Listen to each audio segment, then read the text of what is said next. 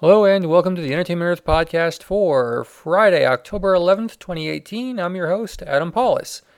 This week we're going to talk about video games and toys and all kinds of stuff on all these episodes, but we're starting with movies. Because last week at the box office, Venom got $80 million, and it was followed by A Star is Born at number 2 with $43 million. Smallfoot, number 3, $14.4 million. Night School got number four with $12.6 million, and The House with a Clock in Its Walls, number five, $7.3 million. New this week, you can see First Man, Bad Times at the El Royale, Goosebumps 2, and others in limited release.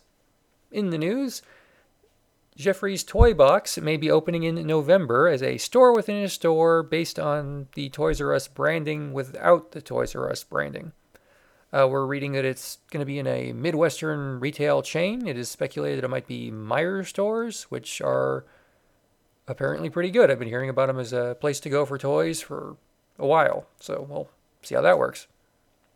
FAO Schwarz is opening in New York at uh, 30 Rockefeller Plaza in November as a new, supposedly permanent flagship store.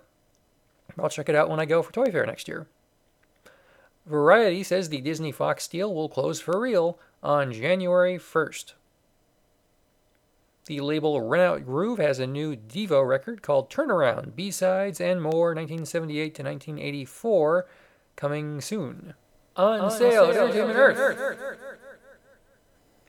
Funko, buy one, get one half off. Over 3,000 items qualify, and the sale ends October 23rd. This includes in stock items and even some pre orders, so check out what we got today at Entertainment Earth. New arrivals this week, uh, what do we have? Oh, we have the Dragon Ball Stars Vegeta action figure, as well as a pre order for the Ghostbusters Slime Glow in the Dark Candy Bowl and the late last week announcement. I couldn't even put it on the podcast. That's how last secret minute it was. The Star Wars Vintage Collection Elite Clone Trooper 3 and quarter inch action figure. Now the deal with that is it's a shared exclusive, and uh, for those keeping track, that particular battalion was originally a Black Series release, and there were different deco options depending on where you bought it. The US one was uh, miscolored. It had the shoulder pads left unpainted. They're supposed to be gray and they were kind of like just the outlines.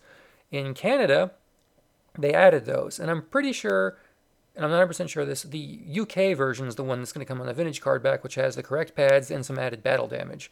So there's too many versions to keep track of, and most likely you didn't get this one. So you can order it from us today on a better package at a lower price than it would cost you on the secondary market which is pretty good. And it's not going to be available in big box stores. So I recommend checking it out.